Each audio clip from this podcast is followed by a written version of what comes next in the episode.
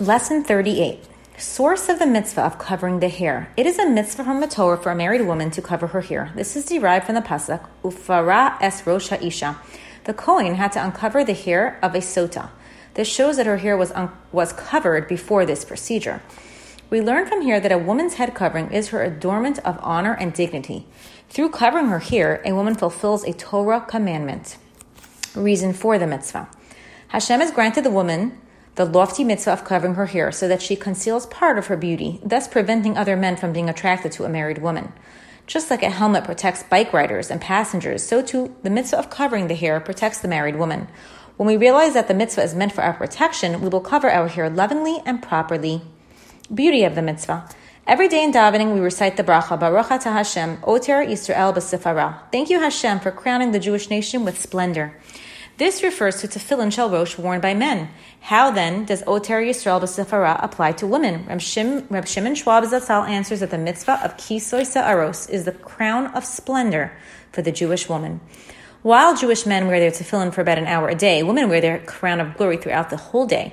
Hence, by covering our hair, we are achieving glory and closeness to Hashem, thereby connecting ourselves to the world of blessing all day.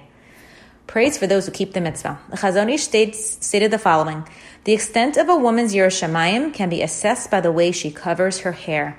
As careful as she is with covering her hair, so authentic and genuine is her yiras Shamayim. The warning of the Zohar. All opinions agree that Kabbalistically, a, woman's, a woman harms herself, her husband, and children by partially exposing some of her hair. The Zohar warns. Rabbi Chizkiah said, Cursed be the man who allows his wife to expose hairs of her head beyond their covering. Covering, their, covering the hair is one of the acts of modesty that should be performed even in the home. The woman who allows some of her hair to be uncovered in order to exhibit its it, it exhibit it causes poverty to descend on her home, her children, not to reach the prominence they could have achieved, and an impure spirit to dwell in her home. What precipitates such misfortunes? The hair that she exposed within her house.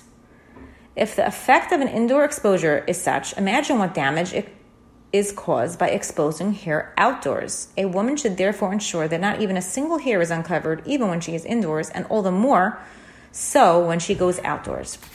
The Magen Avraham, Mishnah Berurah, and Chassam Sofer strongly recommend that we heed this warning. If women would realize the harm they inflict upon themselves by being lenient, they would surely return to the traditional Jewish way of covering all their hair.